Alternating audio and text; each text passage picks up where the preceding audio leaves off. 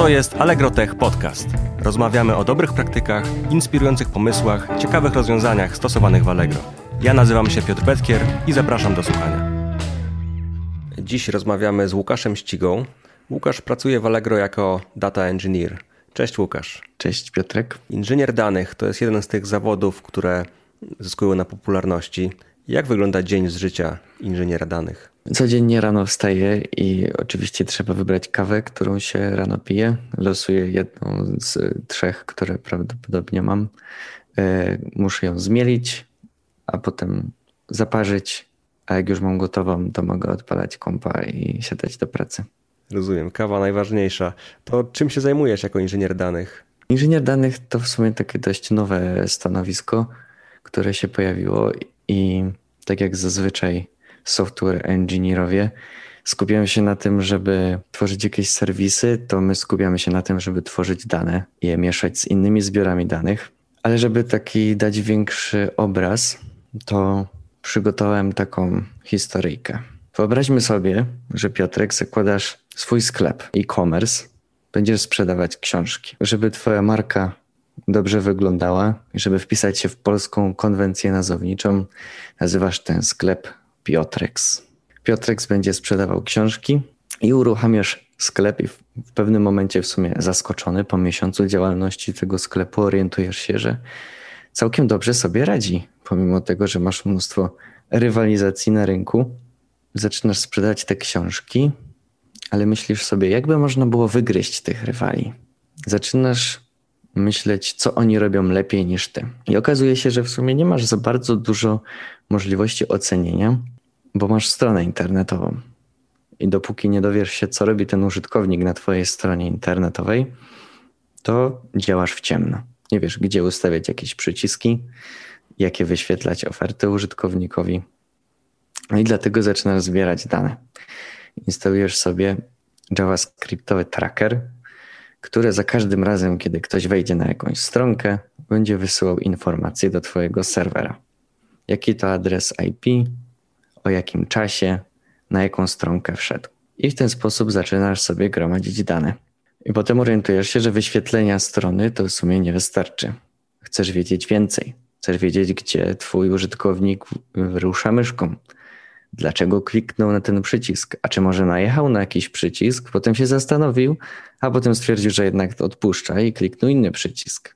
Chcesz wiedzieć jak najwięcej o nim i zaczynasz zbierać jeszcze więcej danych. Na początku analizowałeś sobie te dane na swoim komputerku, ale jak Piotrek zaczął rosnąć i zaczęła rosnąć jego liczba użytkowników, to te dane przestały się mieścić na jednym komputerku Potem przestały się mieścić na jednym serwerze, który miał kilkuset terabajtowe dyski, a potem musieli się trzymać już na kilku, wielu różnych serwerach i pojawia się problem. Jak ogarnąć tak dużo danych, które zaczynają rosnąć już w terabajty, a później w petabajty, i stąd zrodziła się big data. Potrzeba w jakiś sposób zarządzania taką wielkością danych, taką mm, ilością ich, Oczywiście same dane mogą być z wielu źródeł. Tutaj mm, mówimy o danych, które przychodzą z frontendu, to znaczy zbierane są bezpośrednio ze strony, ale możemy sobie wyobrazić na przykład dane, które są zbierane z jakichś kamer wizyjnych, z samochodów na potrzeby przetwarzania różnych wizyjnych algorytmów i samojeżdżących samochodów.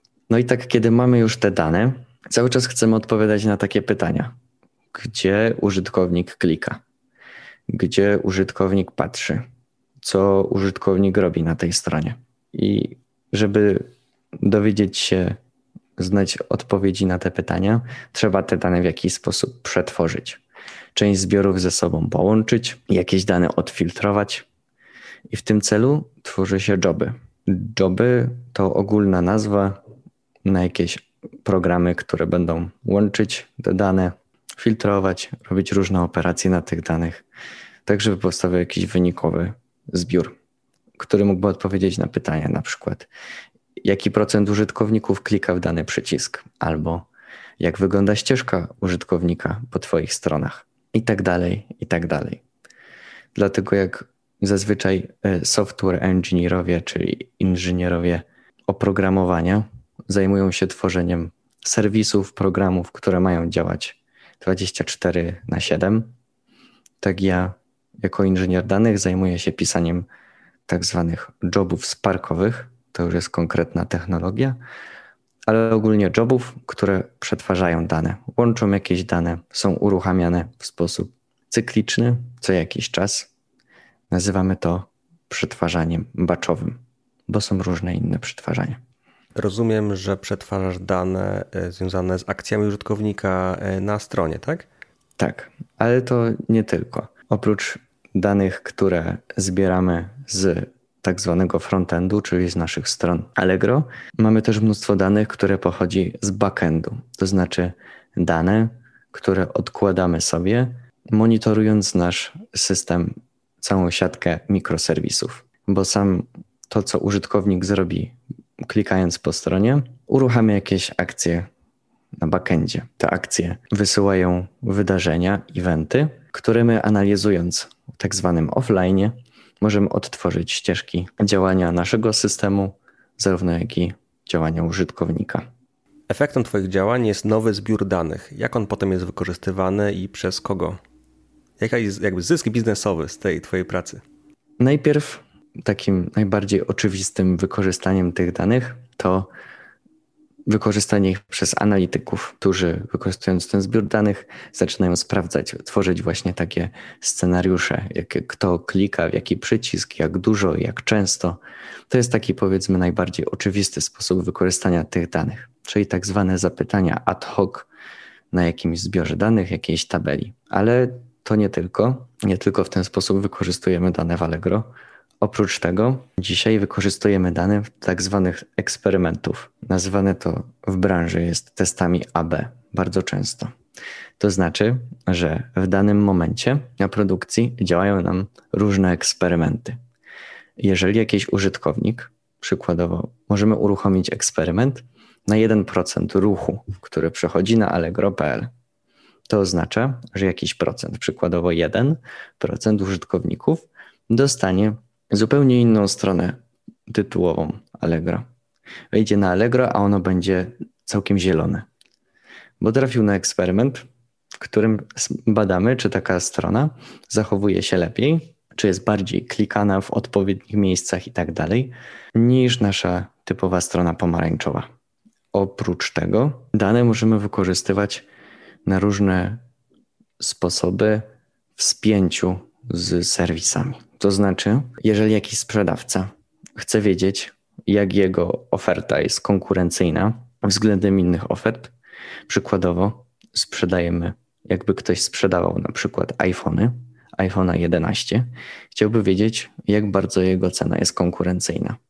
Są zespoły w Allegro, które przygotowują takie raporty dla wielu różnych ofert, dla wielu różnych sprzedawców, i on z nich może dowiedzieć się, że jego cena iPhone'a jest zdecydowanie za wysoka.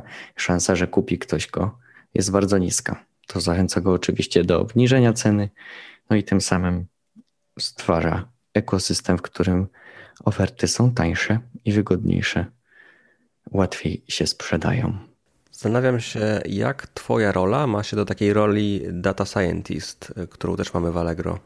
Data scientist y, to trochę taki magik, który stara się wyciągnąć jakieś wartości biznesowe z tych danych, wykorzystać je do uczenia modeli ML-owych, uczenia maszynowego, żeby przewidzieć jakieś sytuacje użytkownika.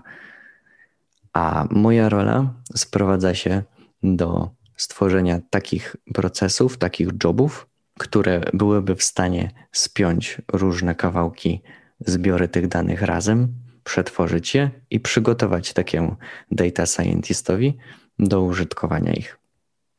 Rozumiem. Mówiłeś o przetwarzaniu offline'owym, o przetwarzaniu batchowym, więc ja na tyle, ile znam świat danych, wiem, że jest jeszcze druga strona tego medalu. Mógłbyś powiedzieć? Tak. Głównie przetwarzanie możemy podzielić na dwie grupy.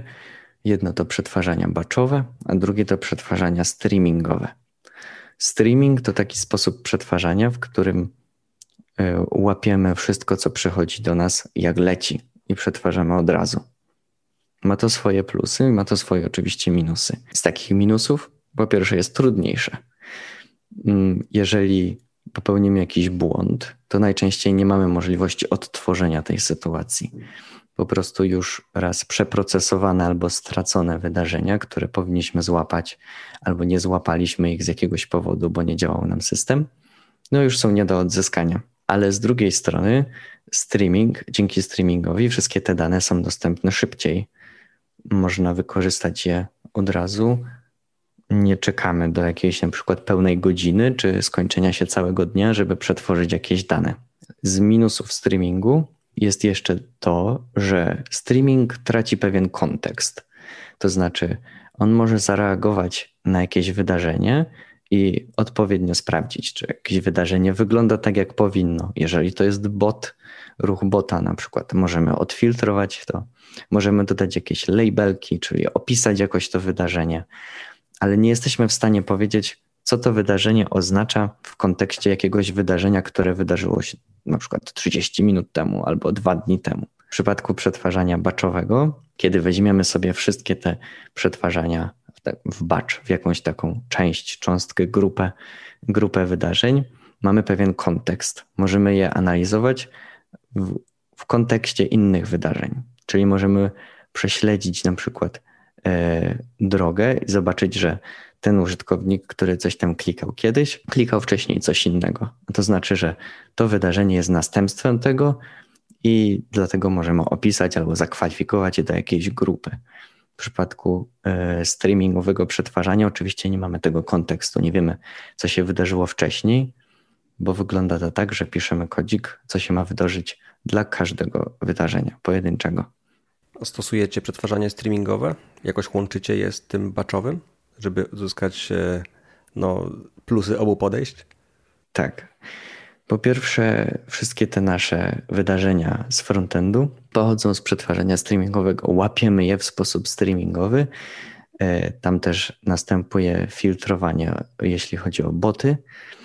Możemy też doopisać je, te wydarzenia, tak aby przygotować je do procesowania baczowego dodajemy wszystkie potrzebne etykiety, których byśmy się spodziewali i odkładamy je powiedzmy na bok. Dopiero potem przetwarzajmy w sposób baczowy, kiedy zbierzemy całą godzinę wydarzeń i analizujemy je w kontekście właśnie innych wydarzeń. Grupujemy je w całe wizyty, tak aby łatwiej przetwarzali je później analitycy. W kontekście tych przetwarzań tym się e, istnieje taka architektura Lambda Architecture, która łączy E, łączy ob, obie formy przetwarzania, właśnie po to, żeby, żeby łączyć obie e, zarówno zalety przetwarzania streamingowego, jak i batchowego. To znaczy ta warstwa najwcześniejszych danych pochodzi z przetwarzania streamingowego, a kiedy te dane jakby już się zestarzeją i możemy je złapać, obrobić i odłożyć na bok w wersji batchowej. To jest taka powiedzmy nowa architektura, która też w niektórych zespołach w Allegro jest wykorzystywana tylko jest bardzo złożona. Żeby ją zrobić dobrze, potrzeba dużo pracy i dużo pracy wchodzi też w utrzymanie tej architektury. Zastanawiam się, jak wygląda Twoja praca na co dzień w kontekście narzędzi, z których korzystacie. W jaki sposób kodujesz te swoje przetwarzania? W kontekście naszych narzędzi, tutaj ja trochę postrzegam to jako plus, chociaż inni E, mogą to postrzegać jako minusy rozwiązań względem takiej typowej pracy informatycznej, ponieważ rozwiązań jest mniej. To znaczy, że jest mniej do wyboru, ale też nie każdy znajdzie swój ulubiony język programowania w użyciu. Big Data cechuje się tym, że przede wszystkim opiera się o frameworki. Tych frameworków jest znacznie mniej niż w takim świecie informatycznym, po prostu bibliotek. E, wygląda to tak, że kiedyś big data zrodziło się powiedzmy bardzo blisko, bardzo blisko stworzenia pewnego algorytmu opracowanego przez Google, który się nazywał MapReduce. To jest taki powiedzmy, może nie jest to zalążek historyczny całego big data, ale jest to e, taki kamień milowy w powstawaniu, powstawaniu całego tego ekosystemu i tych rozwiązań. MapReduce dzisiaj już jest e, rzadziej używany, ponieważ zastąpił go jego następnik Apache Spark. Apache Spark jest to biblioteka stworzona przez, koncepcyjnie stworzona przez Matej Zacharię, doktora albo już profesora na e, Uniwersytecie w Berkeley, a Apache Spark został napisany w skali. To znaczy, że najłatwiej pisać jest joby sparkowe używając skali, ale jako że skala opiera się na JVM-ie, możemy też pisać, jeżeli bardzo się uprzemy, e, joby sparkowe w Javie. I ponadto, żeby może skłonić, zachęcić całą grupę data scientistowo-ML-ową, Apache Spark oferuje pisanie, pisanie jobów sparkowych w Pythonie. Ta gałąź nazywana jest PySparkiem. Dlatego w kontekście Apache Sparka głównymi graczami, jeśli chodzi o języki programowania, to Scala, Python i Java. Szczerze powiedziawszy, nie słyszałem o jakichś bardziej wynaturzeniach, żeby ktoś używał, używał innych języków programowania do pisania w Sparku. Aczkolwiek e, powstają nowe systemy do przetwarzania danych, tylko bardzo często są już oparte o e, clouda. Czyli wypiszecie w skali, dobrze pamiętam? Tak, my y, lubimy, lubimy skalę. Może lubimy to za dużo powiedziane, ale staramy się używać takiej prostej wersji skali. To znaczy, y, staramy się y, nie robić zbyt dużo magii z operatorami, ani y, nie stwarzać y, za bardzo funkcyjnej skali. Używamy prostej skali, tak aby była przede wszystkim łatwa do odczytania przez osobę, która nawet nie, nie zna tajników skali, ale bardzo niedaleko e, w Allegro e, są osoby, które korzystają z PySparka i piszą swoje e, joby w Pythonie. To jest to, jednak Python jest najczęściej związany z domeną analityki, dlatego bardzo często analitycy używają Pythona, a data engineerowie, ci, którzy zajmują się powiedzmy utrzymaniem takich jobów albo pracą nad przetworzeniem tych danych w sposób bezpieczny, produkcyjny, utrzymywalny i testowalny używają najczęściej skali. A jak wdrażacie te rozwiązania? Bo tych jobów to mamy chyba już kilkaset e, w naszym ekosystemie, jeżeli nawet nie więcej. Zastanawiam się, jak to, no jak to wdraża się na produkcję, jak to utrzymuje się na produkcji. Parę lat temu mm, powstał szablon, który podobnie jak szablony mikroserwisów, pozwala nam na wyklikanie takiego joba z naszej wewnętrznej app konsoli, czyli takiego huba, który pozwala nam stworzyć stworzyć y, mikroserwis oparty o dane technologie. Tak jak możemy sobie właśnie wyklikać mikroserwis mm, oparty o Springa w Allegro, tak samo możemy sobie wewnętrznie wyklikać joba sparkowego opartego o skalę. Y, mój zespół zajmuje się utrzymywaniem, utrzymywaniem tego szablonu i rozwijaniem go. Dlatego dbamy o to, żeby to miało ręce i nogi. A jak się wdraża? Wdraża się również za pomocą map konsoli, tak jak serwisy, bo staramy się, żeby e, joby szablonowe, joby sparkowe były jak najbardziej podobne do serwisów, ponieważ wewnątrz Allegro serwisy zawsze uchodzą jako za bardzo wysoką e, jakość więc staramy się dopasować to, żeby joby szablonowe również były wysokiej jakości, przynajmniej w tej operacjonalizacji, na którą mamy wpływ. Same joby kompilują się do artefaktu, tak jak zwykłe serwisy w kontekście e, skalowych szablonów jest to Jarka, którą uploadujemy później na naszego Hadoopa, klaster Hadoopa HDFS-a. A jak monitorujecie wasze przetwarzania? Skąd wiesz, że no, te dane wyjściowe, które miałeś stworzyć, jednak się nie pojawiły?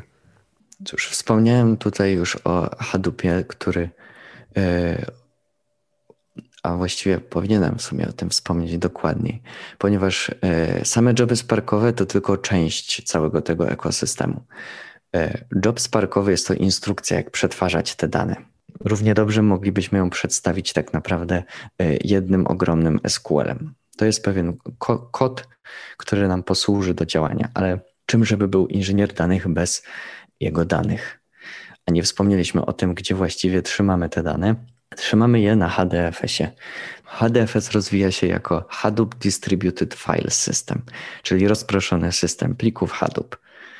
Działa to w ten sposób, że mamy jakiś klaster maszyn, który chcemy, żeby uczestniczył i był, e, udostępniał swoje dyski jako ten system plików, więc wpinamy je w klaster Hadoopa i mamy takie, powiedzmy, taki jeden wielki, ogromny system plików, który możemy korzystać w sposób dość Linuxowy za pomocą jakichś klientów, czyli możemy używać takich komand jak cp, move, rm i tak dalej. Możemy wrzucić coś na Hadoopa i najczęściej nasze dane, te, e, z których korzystamy baczowo, e, leżą właśnie na Hadoopie.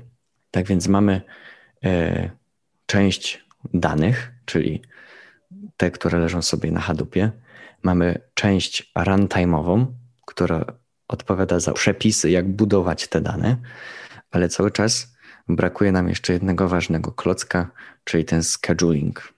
Wykorzystujemy rozwiązania Apache Airflow, czyli to jest taki scheduler do uruchamiania przetwarzań, który uruchomi aplikację joba sparkowego, który z kolei podniesie te dane, przetworzy i zapisze. Razem te trzy części, chodzący Apache Airflow w naszej infrastrukturze, job sparkowy i fizyczne dane, dają nam jakiś obraz całego ekosystemu. I teraz, mając już uruchamiane i schedulowalne joby co jakiś czas cyklicznie, powinniśmy je móc monitorować i odbywa się to z pomocą tego Apache Airflowa. On ma interfejs webowy, dzięki któremu możemy oglądać, w jakim stanie są odpowiednie uruchomienia tego joba. Bo pamiętajmy, że te joby nie chodzą cały czas, one mają swój wyraźny początek i wyraźny koniec. Więc musimy móc sprawdzić, że dla każdej godziny czy dla każdego dnia danych, które chcemy przetworzyć, czyli tego zakresu danych, które chcemy przetworzyć, to uruchomienie po pierwsze się uruchomiło i wystartowało, a po drugie zakończyło się sukcesem. Dlatego wykorzystujemy nasz scheduler Apache Airflow. Wiem, że migrujemy się z przetwarzaniami do clouda. Jakie masz doświadczenia z właśnie z ekosystemem poza Hadoopem? Dzisiaj w ekosystemie Hadoopa w Allegro mamy czasem problem z tym, z alokacją zasobów między konkretne przetwarzania. To znaczy, że zdarza się, że przetwarzania alokują zasoby i nie ma ich dostępnych dla innych przetwarzań. GCEP, czyli Google Cloud Platform, który jest o rząd wielkości większy niż nasz wewnętrzny klaster, mm, rozwiązuje ten problem, ponieważ po prostu ma dużo więcej zasobów, z których możemy korzystać. Chociaż warto też pamiętać, że nawet GCEP, czyli taka ogromna chmura, nie jest nieskończony i Spotify nie jeden raz wysycił już wszystkie zasoby, zasoby Google'a, jakie tam mają, na potrzeby swojego przetwarzania, innymi Spotify Wrapped na koniec roku. Wiem, że prowadzisz szkolenia wewnętrzne z ekosystemu do przetwarzania danych. Jak do tego doszło i jak wyglądają te szkolenia? Czego uczysz? Tak, jak wspomniałem, nasz zespół stworzył szablon do przetwarzania tych danych. Ekosystem big dataowy jest dość złożony i jest sporo, sporo takich klocków, które troszeczkę ruszają się każdy w swoją, swoją stronę. Trzeba sporo rzeczy połączyć, żeby ostatecznie uzyskać jakiś, jakiś efekt i móc przetwarzać dane. Dlatego e, prowadzimy szkolenia z tych narzędzi, które sami tworzymy doszło do tego w ten sposób, że chcieliśmy rozszerzać dobre praktyki stosowania tego szablonu i przetwarzania danych w firmie. Dlatego zaczęliśmy prowadzić takie szkolenie w oparciu w dużej mierze o właśnie warsztaty i takie narzędzia, jak przetwarzać dane, ponieważ wiąże się z tym trochę zabawy. Jest parę kruczków, jednym z takich e, najbardziej znanych kruczków w świecie przetwarzania danych to ten fakt, że dane zostają. Dlatego, tak jak e, z API serwisu, nie jesteśmy w stanie go zmieniać dość e, liberalnie. Musimy się trzymać pewnych restrykcji, tak żeby nie zepsuć naszym klientom już przetwarzań, które wykorzystują te dane. Dlatego uczymy na tych szkoleniach, jak korzystać z tych narzędzi, jak pisać joby sparkowe, jak y, przetwarzać te dane, co można zrobić ze zbiorem danych, który już istnieje i ma klientów, a czego nie można zrobić, jak y, ogarnąć Apache Airflowa, ponieważ też y, jest to rozwiązanie, które ma dużo swoich y, trików i wymaga jakiejś wiedzy obycia się z tym obszarem. Sam obszar przetwarzania danych jest dość młody Dlatego przydają się bardzo takie szkolenia, w których e, jest ktoś, kto jest w stanie tak mentalnie e, zaopiekować się całym tym tematem dość kompleksowo i wytłumaczyć, o co właściwie w tym chodzi, na co można sobie pozwolić, do czego to służy i tak dalej. Słyszałem, że już w liceum tworzyłeś gry komputerowe. Mógłbyś nam opowiedzieć o tym? Może możemy w coś zagrać? Cóż, game dev jest mi zawsze bliski.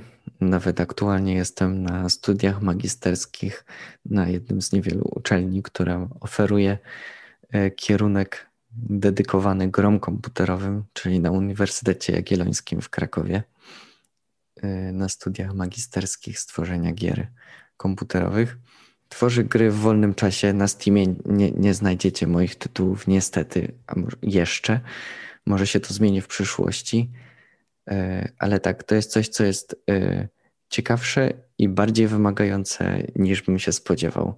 E, zainteresowałem się tym bardziej w kontekście programowania, okazało się, że mnóstwo znaczenia ma artystyczne podejście do sprawy i przedstawienie na ekranie rzeczy wizualnie w taki sposób, aby to było, się podobało e, publiczności.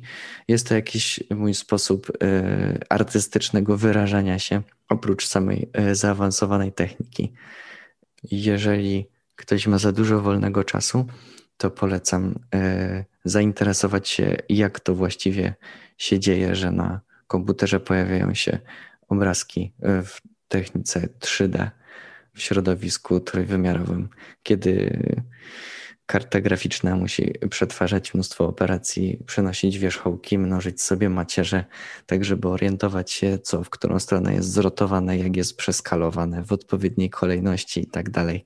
Jeżeli ktoś, ktoś jeszcze uważa, że będzie robić gry, ale nie musi umieć do tego matematyki, to y, ja powtórzę za już y, znanym faktem, że jest to żart trzeba umieć matematykę i to dość dobrze, żeby się orientować w tym. W takim razie ja czekam i, i trzymam kciuki, aby Twoja gra e, wylądowała kiedyś na Steamie. E, powiedz, jak można się z Tobą skontaktować?